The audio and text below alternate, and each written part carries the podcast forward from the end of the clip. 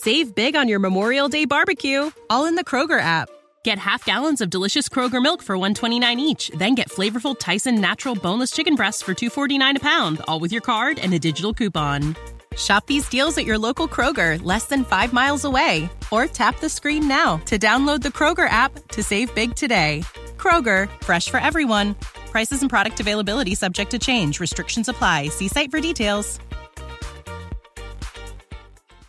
Hey,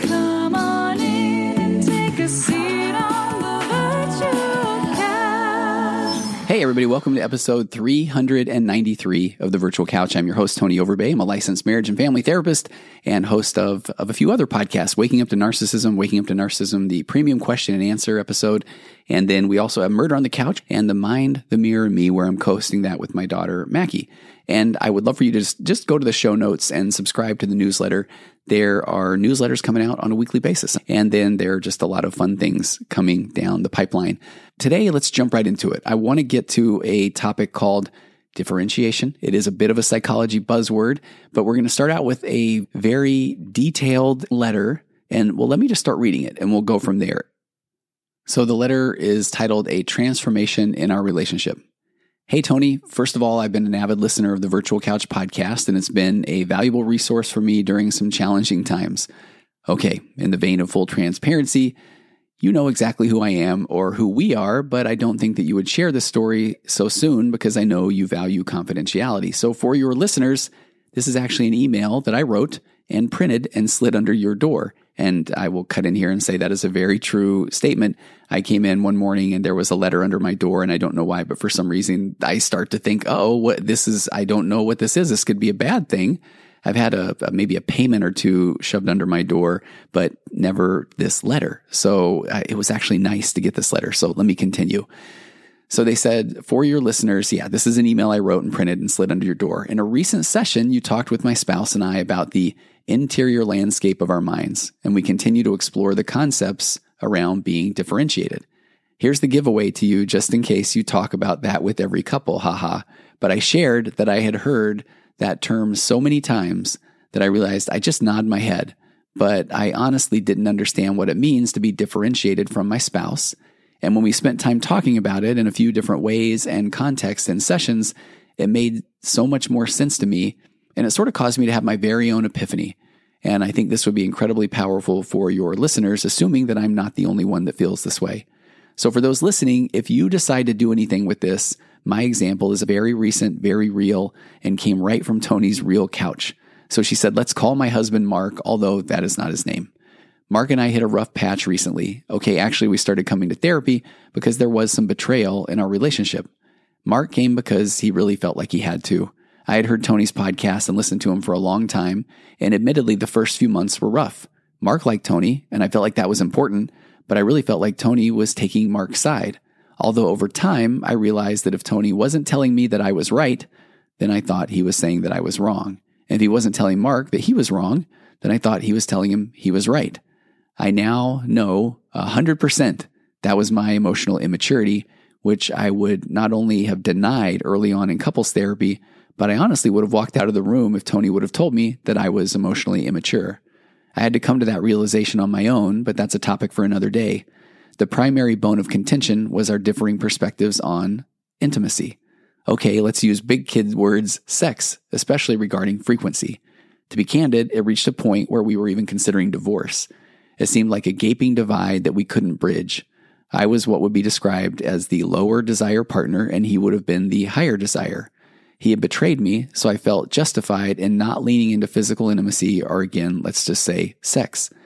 But with the help of, she says, with the help of our Tony, but with the help of Tony, we began to kick the betrayal can down the road intentionally, as Tony would say often, because we didn't have the tools to communicate. Yes, his four pillars. And I can even name every one of them now. And she says that's an inside joke. But I know I've commented on podcasts before that even those that I work with truly probably don't have those four pillars down. And that's part of the journey.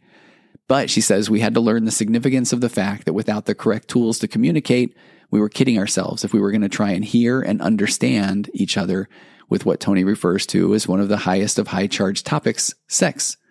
We had to learn to explore the deeper layers beneath our disagreements, back to Tony's concept of the interior landscapes of our minds or what it felt like to be each one of us as individuals. And we had to truly be curious, which was hard when you feel unheard and unseen. We had discovered that our conflict wasn't just about intimacy itself, but more about the unseen baggage that we carried into literally every conversation. Mark's lack of frequent intimacy made him feel undesired, and it brought back memories of his parents who barely showed any affection toward each other or especially toward him. Sure, he was lacking the understanding that I wanted more emotional connection, and I had grown to the point where I didn't desire him, and I hid behind my, quote, body keeping the score. I had to really step outside of my own ego to understand what sex meant to Mark, and that was really hard to hear him without equating it to me. What about my feelings? What about what he had done to me? But once I was truly able to hear him and what that felt like to him, it honestly broke my heart. And I had a lot of empathy for what he was going through to the point where it was hard not for me to feel like I had never tried to understand what it felt like to be Mark. Now, on my side, I had grown up associating intimacy with vulnerability due to some past experiences. We didn't grow up talking about intimacy because of the heavily religious culture I grew up in. Sex was taboo and shameful until you were married, and then it was game on, which I now realize was far, far too confusing of a message, especially for people that didn't have any experience with intimacy to begin with. So when we would have a tender, intimate moment, to me, and again, that is saying to me, and I realize only me, those moments were wonderful. But they were so wonderful that then if I didn't feel heard or understood, or if there wasn't a complete feeling of safety, meaning no kids could come into the room, no dog or cat on the bed, and I could feel completely safe, then why would he simply just want to have sex? It left me feeling like an object. But I realized I never had the tools the ability or the courage to express this. Mark had no idea what was going on in my head, and I clearly had no idea what was going on in his. Our interior landscapes, as you've put it, or what it felt like to be us, were clashing violently to the point where, again, we were starting to contemplate divorce or trying to figure out how to just settle in with this being as good as it would ever get. I don't even know why we kept coming to you. Mark liked you. I'm not going to lie. And in our local area, I know it's hard to get in to see you. So I almost felt like I was the special flower for being able to casually mention whenever therapy came up with my friends that we were working with you. Yeah, the virtual couch guy. Sorry, I guess I want to puff up your ego. The real breakthrough, however, came when we truly understood each other's interior landscapes. Visualizing this concept and imagining walking through each other's homes in our minds was transformative. We acknowledged our past experiences and how they influenced our present reactions. As we sat on your couch and literally laid our heads back on your non leather cushions, that's a funny inside joke there as well, because I've always had the traditional therapist leather couch, and I have a very comfy, cushy couch now that is non therapist approved, non leather. But so she says, uh, on your non leather cushions and held hands, and you guided us through the conversations using the four pillars. It felt like we understood the furniture, the decor, and even the choice of paint inside each other's minds.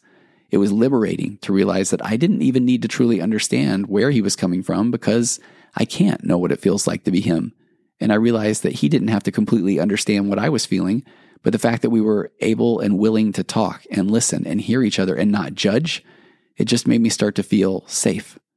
Mark and I are now working on accepting and appreciating each other's internal spaces. We're learning to communicate our needs and our fears more transparently. We don't have to immediately react and meet each other's needs right away to calm the other person's anxiety or to get rid of our own discomfort. And I hesitate to even put this into the letter because I know you always say that some of the things you talk about in sessions won't make it to a podcast because tools can be weaponized if not used in the right way. But I see the work Mark has done and I know he cares about me and he cares about the kids and I lean into him more and I love him more. And yes, I have sex with him more and I still struggle to even share this with him because I still find myself worrying that that means that it is an all or nothing black or white thing. And now we will just have to do it all the time. But I'm starting to be more present. I'm starting to enjoy it more, even for me, because he is my person and I want to experience joy and I can do so with him. And I can also experience pain and I can experience sadness and I can offer him my gift of my understanding because I know he'll respect and honor me. I truly never knew what I didn't know about what it can feel like to act freely within the safety of a marriage and a relationship. You said early on that if somebody could take a pill and feel like what it could feel like if a couple really leaned in, had the right tools, and trusted the process, that everybody would do it. I heard you, and I don't even know what I did with that information at the time, But now I want this letter to be the pill, perhaps, that a couple needs to get in there and do the work. You know, if you've figured out who we really are, and I would imagine you now have, that Mark and I have had a lot of other setbacks since we've been coming to therapy that have to do with our family, our kids, jobs, everything. And those have been things that, as difficult as they have been, things that we now four pillar, as you say, like champs. We hear each other, we feel closer, and we feel more connected. So, yes, we are realizing that every encounter is an opportunity to then take a look at our own internal landscape and to hear and understand what the other person, what their interior landscape looks like. And then that does become an opportunity to rearrange, redecorate, and enrich our own interior landscapes if we so choose, drawing inspiration from each other because we care about each other, we love each other, and we're open to each other. Thank you, Tony, for introducing concepts that give us a fresh perspective on our inner selves. Your podcast makes a tangible difference in people's lives. It can save relationships, and it has saved mine. Warm regards. And then her name. So I appreciate that letter more than I can ever express because it just summarizes what the entire therapeutic journey can be, but more specifically, what we're going to talk about today, putting all those pieces together of how to get outside of our own ego and how to recognize that, of course, we each have different interior landscapes of our mind. So, the interior landscape of our mind. So, let's take a step back and let's really dig into the concept of differentiation. Because I really do believe that every encounter we have, every word exchanged, or every emotion felt in response to another, it's a mirror reflecting aspects of ourselves. So these reactions, they can offer just invaluable insight into our own internal landscape of our minds or what it feels like to be us.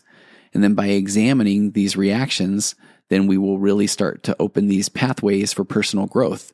And this can either be done in concert with another human being, meaning that we're having these connected conversations, like in the letter I just read, or if someone else is not participating in a healthy adult conversation, then that alone can bring you to certain uh, reactions and thoughts and feelings.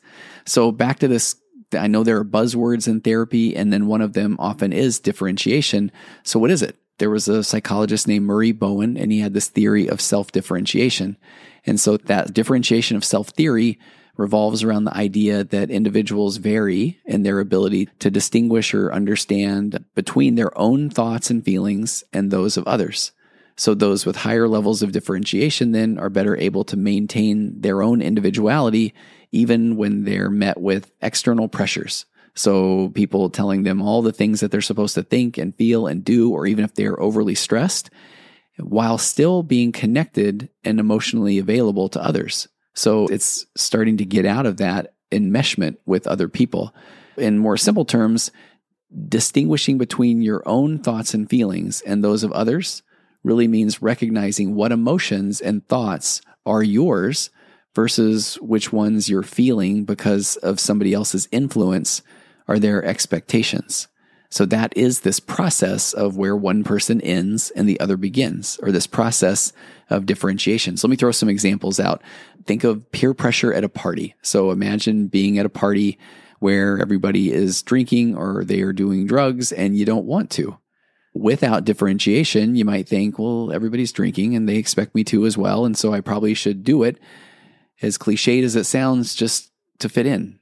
And so then you drink even if you didn't want to, because you your thoughts and feelings are enmeshed with those of everyone else, instead of then looking at that as an opportunity to say, well, what do I really feel? So with differentiation, then you think, well, I know everybody's drinking and they want me to join in. Those are their thoughts and their emotions and their feelings, but I don't feel like drinking. So you stick to your choice and I want to say, without feeling guilty or pressured, you will feel guilty and you may feel pressured, but then all of these things become an opportunity for growth because you can recognize that I can feel guilty, I can feel pressured, and I can also still take action on the things that are important to me. But then people will most likely even pressure you more until you hold those boundaries. And over time, then what it feels like to be you is the person that can go to a party and not drink if you don't want to. Or let's go to choosing a college major, because I've had several of these, even a couple of them over the summer as college is starting back up again. But let's just say your parents want you to be a doctor, but you are passionate about art. As a matter of fact, I have a good example of that one. I'll maybe share that in a little bit. Without differentiation, you might think my parents will be disappointed if I don't pursue medicine and I should just do what they want. So you enroll in pre med, even if it's not your passion. Oh, I really do have an example. So I'll share that in just a minute. With differentiation, you think I understand and I respect my parents' perspective, but I love art and I believe in pursuing my passion. So you pursue an art degree, but also find ways to discuss and bridge the understanding with your parents. So you can still maintain that relationship without having to break down what their beliefs or their thoughts are, or even necessarily defend yours, because this is an opportunity for you to recognize what you want. Or handling somebody's sadness. Your friend is going through a breakup and they're extremely sad. So without differentiation, you might absorb their sadness so deeply that it affects you and your own mental well being. You start to feel down. You start to feel depressed, even though there isn't a direct reason for you to feel that way. Because, and this is where it can sound so almost passive aggressive or negative, but because that is the, that is what they are going through. And you can be there for them, but that doesn't mean that it has to then ruin your experience or your day as well. So with differentiation, you can empathize with your friend and you can offer support, but then you're also able to disconnect and maintain your own emotional balance that you understand that it's their emotions and not yours. And empathy can absolutely be right there with them in that pit of despair, but then that isn't your burden to carry someone else's emotional baggage in a sense. So, how do you achieve differentiation? Self awareness, that, that's one of the biggest keys. Regularly checking in with yourself. Ask questions like, is this what I truly want or feel? Or is this coming from somebody else's expectation of me? and learn how to set boundaries. That can be so difficult, but understanding that it is absolutely okay to say no or to have different desires or opinions from those around you. It can sound simple, but it can be very difficult to do, especially for people that have played their entire life as a people pleaser. This comes from that world of narcissism or emotional immaturity, but know also that when you begin to set boundaries, that people don't typically high five you and give you a standing ovation. They typically push buttons to, to overstep your boundaries because they're used to you acting in a certain way or filling a certain role to them. So that is enmeshment. It is true enmeshment. So when you start to set those boundaries, and if you say, no, I can't do that. And man, I will tell you, I get, have a lot of wonderful opportunities to speak and present and do a lot of amazing things that I've always dreamt of doing. But I do have to say no on occasion. And that is still difficult to do because it isn't like people will say, Hey, thanks for letting me know or thanks for getting back to me. I remember a situation not very long ago where I had a family obligation, but the person said that they had already let people know that they could get me to come. And I said, Oh man, I am so sorry. And then they said, Well, you can, can't you just do it and the family thing? But they don't even know what my family thing was. And so I didn't view that as a, man, what a jerk. But it was one of those situations where I'm sure that they are, they have pushed boundaries in the past. That's maybe what it feels like to be them and they have been able to get rid of their own discomfort or get validation from others because they've been able to push boundaries and get what they want. So that one was one that I even worry to this day that that person, I believe, may have then even uh, instead of saying, "Oh, he had a family commitment and I wasn't able to get him, and I made those promises too early," I may have heard a little bit of a rumor that that instead the story was spun that that I was not interested in participating, and that can be a challenge as well because from a level of differentiation, that's still an issue for that person, and even though it does in a roundabout way affect me or impact me then I know that I held a boundary and I was able to do what was the best thing for me. Seeking feedback, and this can be a tricky one because sometimes talking with a trusted friend or a family member or a therapist can help you start to just bounce ideas around or help you discern your true feelings from those you're absorbing from others. It's funny because uh, even just a person that I spoke with earlier today in a session, we were talking about how how hard it can be when there's a lack of curiosity though when you are having a conversation with somebody and you want to just try to talk things through or out loud. And if the other person is continually playing that devil's advocate role or telling you how what you're saying impacts them it can then feel unsafe to try to just kick things around or just throw ideas out there. What's a brainstorm practice mindfulness and meditation. That one's going to find its way onto most of the things that I talk about because these tools will help you become more in tune with your own emotions and thoughts. And, and it is truly one of those things that until people do it on a regular basis, they really don't know what they don't know about what that built in pause can look like. And I will say this every time I say the words mindfulness and meditation, that it is absolutely not about clearing your mind or stopping thought but it's about learning a different relationship with your thoughts and feelings that they are there. They are there for a reason and a purpose. And you can look at those, you can observe them without judgment. And that is the practice. And it takes time. And when it kicks in, it's an amazing, amazing feeling and opportunity. So just differentiation does not mean you don't care about others' feelings or thoughts. It just means that you can now tell the difference between theirs and your own. So it's about balancing your individuality with connection to others. Let me go back to that. I mentioned self awareness, and I think I said uh, that is to regularly check in with yourself and ask questions like, is this what I truly want or feel, or is this coming from someone else's expectation of me? And so I think that this is where it's important to, to take a quick pause and talk about the concepts of socially compliant goals. In ACT and acceptance and commitment therapy, we emphasize accepting of feelings and situations without judgment and then taking action or choosing life directions. And they need to be based off of things that matter to you. Socially compliant goals.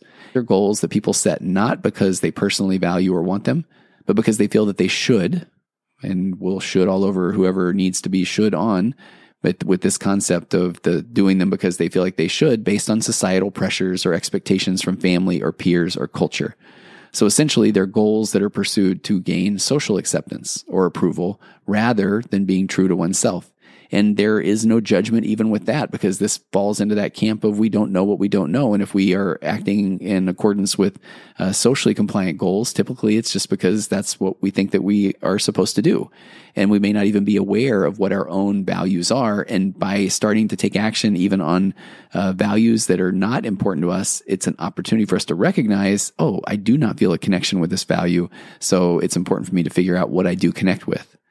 When you practice self awareness, especially in the form of regularly checking in with yourself, questioning the, the origin of your desires or your feelings, then you're actively working against falling prey to these socially compliant goals. So by asking, is this what I truly want or feel? Or is this coming from someone else's expectation of me? Then you're trying to discern whether the goal or desire in front of you is genuinely yours or if it's a product of external pressure. And if you find through this self check in that your goal is more about fulfilling societal expectations or gaining external approval or validation, then you've probably identified a socially compliant goal. And recognizing that is huge. Because from there, what, what ACT would do is would guide you to accept the realization without self judgment. Check that out consider what you truly value in that moment, and then start to move toward goals that are alignment with those personal values. So, in essence, if you are practicing the self awareness, as we were talking about earlier, it helps you guard against unintentionally setting and pursuing these socially compliant goals. And instead, it encourages you to, to focus on genuine, uh, basically personally meaningful objectives that align with your true self, which makes you feel more in connection with yourself and life and the things that you're doing which is just an amazing concept. The, the doctor and the art thing. Let's call this person Maya because this is a very true story. She was amazing at drawing and painting, but her family did not really give her a lot of uh, credit or positive feedback for her art. And she had a notebook. She would bring the notebook in. The doodles, the sketches were amazing. I, I was just blown away. But here's the thing I feel like almost everyone in her family were doctors. So talk about pressure. This was long ago in a land far away, but everybody expected her to be in scrubs and saving lives. She actually went to medical school, and the joke was sometimes she would joke that even though she would get pale just from a paper cut. So then, after a lot of exams and medical school, and I believe it was in residency, she still wasn't feeling it. We would have these sessions from time to time online, and she would just come home from everything exhausted and sad. And then uh, one time while helping out in in some sort of operation or some sort of uh, surgery setting. She said she passed out. And then while lying there, she just said, okay, this is kind of nuts. Am I doing this for them or am I doing it for me? She actually went home and then and sketched or drew out, I think, her on the floor of the operating room. And then she said, I, I love art and I miss it. And she, this is one of these uh, where it all lives, you know, everybody lives happily ever after took a bold step, started attending some evening art classes, then started taking some online classes and was amazing and eventually said goodbye to hospitals and is pursuing art to this day. And so that is a, a slightly butchered version of the story, but it is a very true story. Okay, or here is another one. And I would say this one will say is based on a true story, or let's say it's a combination of a couple of stories that will roll into one. We'll call the person Leo. Eh, Leo grew up thinking that if you did not wear a tie, a suit and tie to work, or drive a fancy sports car, then you weren't successful. So he studied very hard and he had to go to, I remember learning the phrase, a top three business school for his graduate degree. And then he got into a very large finance firm. He started making a lot of money, but he also started working 80 hour work weeks and he also wanted to have a family. And he just really felt like he was not in alignment with the things that he wanted to do. But here is where things got tricky. So he was doing everything that he thought he was supposed to do, but he still felt very empty. So then one day in particular, after I think he had had a, a dressing down in a meeting, a very stressful meeting by a boss, then he, he basically had a full blown panic attack and that was his wake up call. So then he, he took a break, he traveled a little bit. And while he was traveling, he discovered that he really did like helping people. We had a, some video sessions and he just started to explore what would that look like to start teaching people and what could he even do with that and he he just enjoyed teaching people anything. And he remembered how he used to tutor his younger siblings, and he even did a little bit of tutoring back in college to make money, and how fulfilling it felt. So what did he do? He eventually came back home and decided to teach, let's say, at a community college, and the pay not as grand, but the satisfaction was off the charts because at that point, then he really did feel like he was doing something that was important to him and he was making a difference in people's life. So I know that these sound like, and then they lived happily ever after and they had the white picket fence and there was the unicorn and the pot of gold and all those things. But in both of those stories, Maya and Leo were trying to fit into these molds that just weren't for them.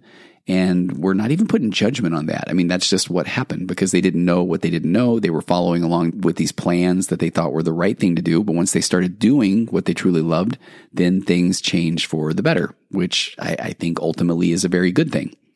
So here's a, a definition and an example rolled into one uh, talking about differentiation.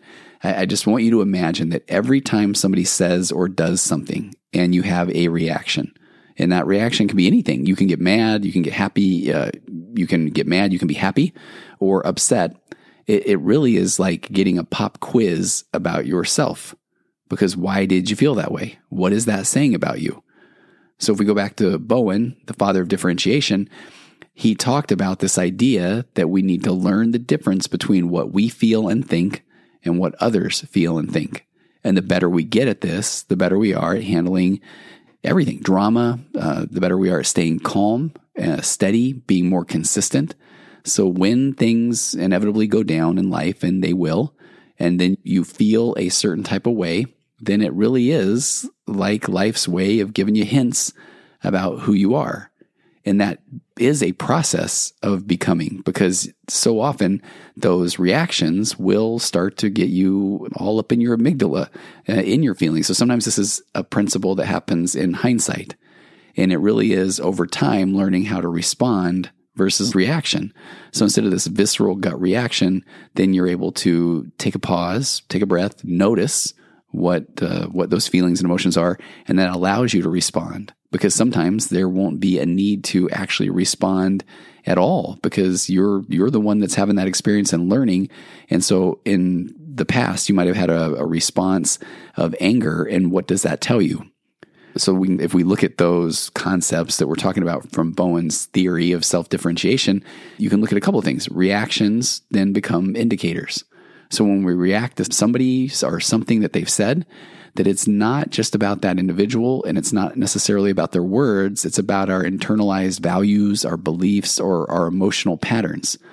And what, what an opportunity this can be when you get to this place of differentiation in your relationships because your spouse, your partner, they can say something and it isn't even about that thing. It's about your reaction to it.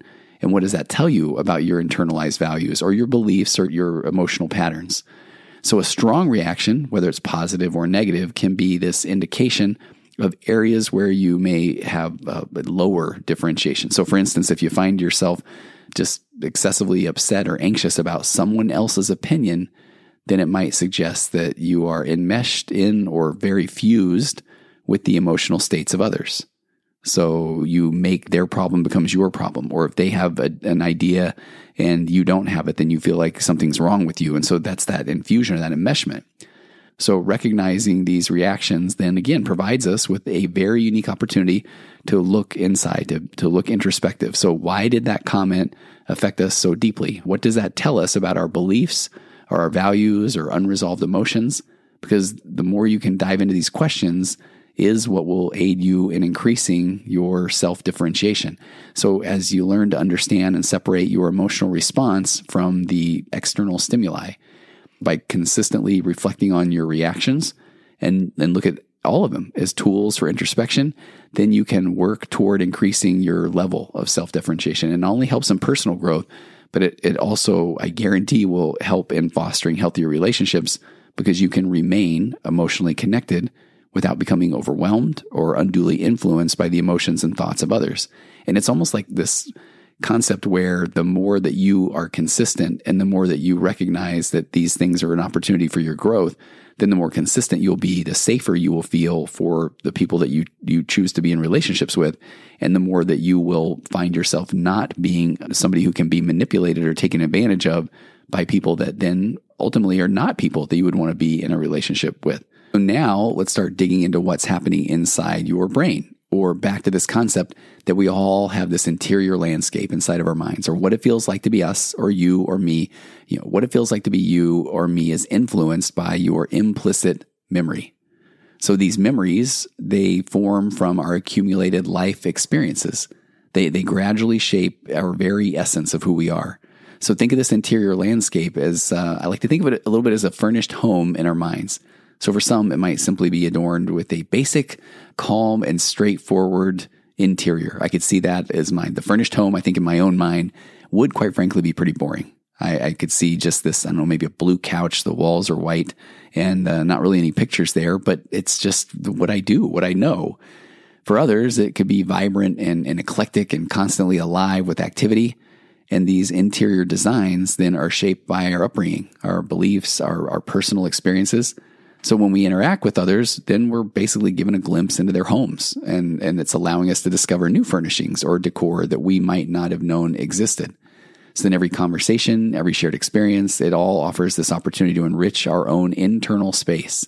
So we can add a piece of furniture, we can repaint a wall, but just because we find something new in somebody else's interior landscape does not mean that what we had was wrong or was inadequate.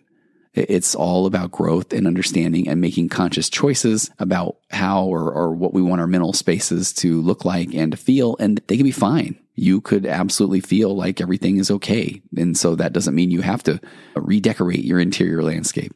And you can ad- admire and appreciate someone else's without having to feel like something's wrong with yours.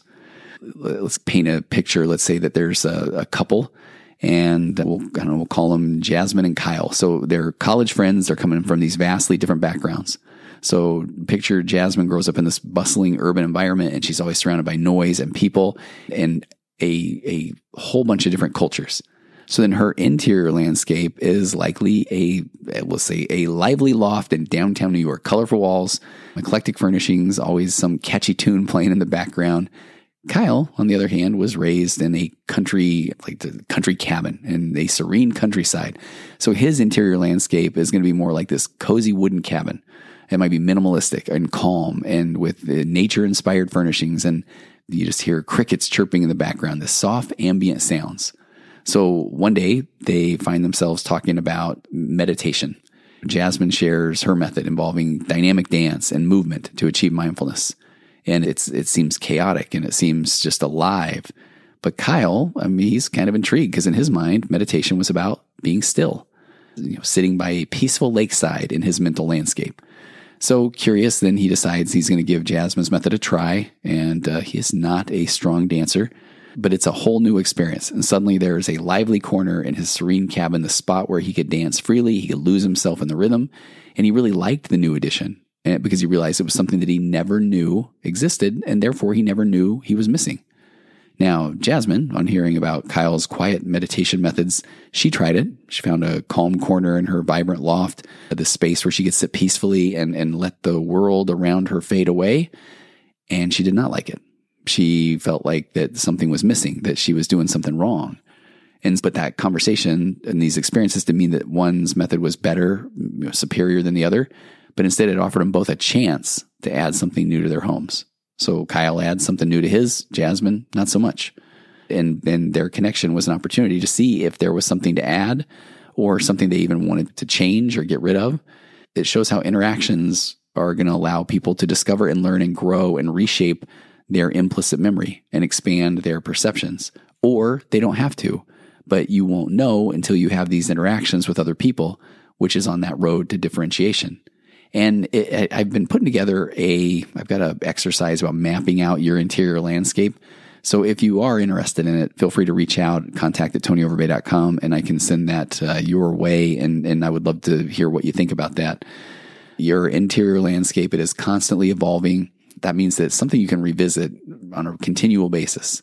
And when you revisit it, let's talk about how then you can influence or rebuild the interior landscape of your mind because much like we'll, we'll give this example of if you're constructing a, a home and we're going brick by brick.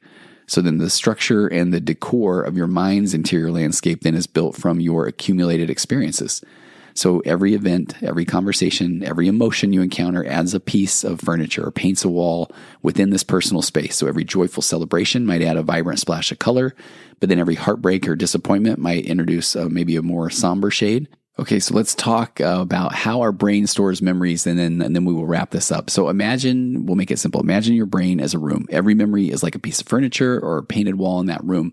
Here's the catch. When something happens so in your life, your brain doesn't remember every tiny detail like a photo. Instead, it remembers the main stuff, like how you would remember a drawing or a sketch.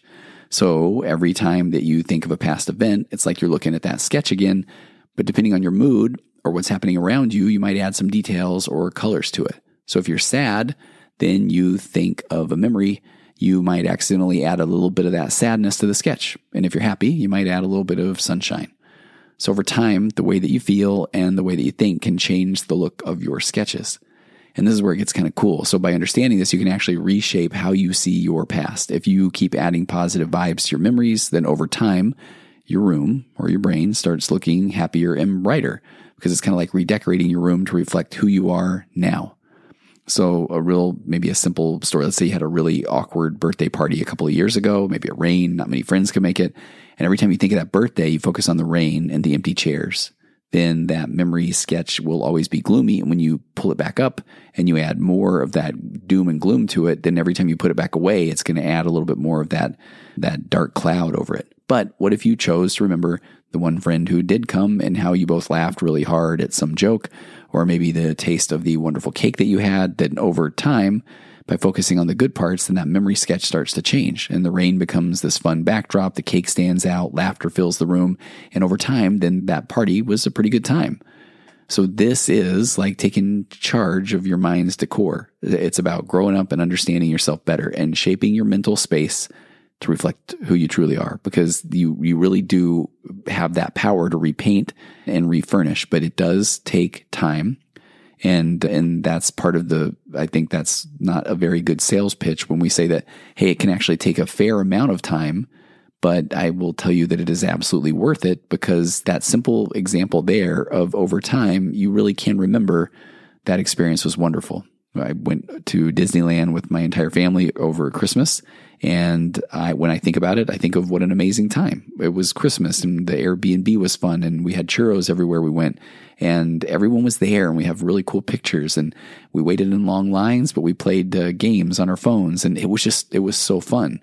But every time I bring that memory up, then I add more to it of the things I remember the Guardians of the Galaxy ride and the Spider Man ride. And there was so much fun. But I could have easily, every time I bring that up, thought the lines were long. And there was a, a weird thing when you pulled into the driveway at the Airbnb that, that could scrape up the bottom of your car. Or, man, those churros are expensive. Or there's so many things that you could remember.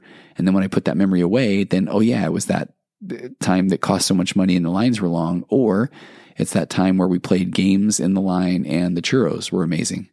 So that's in a nutshell, that's what it feels like to then recreate those memories and then put them away and bring them back out. And it's all real things, but it really does give a good example of how you can choose what you do with that memory. I hope this concept of differentiation made sense. I would love to get your thoughts, your comments, your feedback. So feel free to reach out to me, give me examples, questions. And, uh, but I think this is such a key concept though. It really does play back into that every single opportunity we have. Again, it's this pop quiz surprise. You know, here's what you're going to learn about yourself and then every interaction that you have with someone doesn't then become this overwhelming sense of, of dread and and what's wrong with me and they don't like me and I'm not enough because you are you are plenty. You are enough. You are plenty. You're a lot. I'm not saying it that way but everything becomes this opportunity to grow. And then every conversation every interaction everything you do becomes this just amazing muse that you now interact with and it helps you to understand more of who you are. And then all of a sudden that becomes uh, life. I mean it, it becomes quite a gift. I will leave that with you and I will see you next time on the virtual couch. Compressed emotions flying past our heads and out the other end. The pressures of the daily grind, Waste and rubber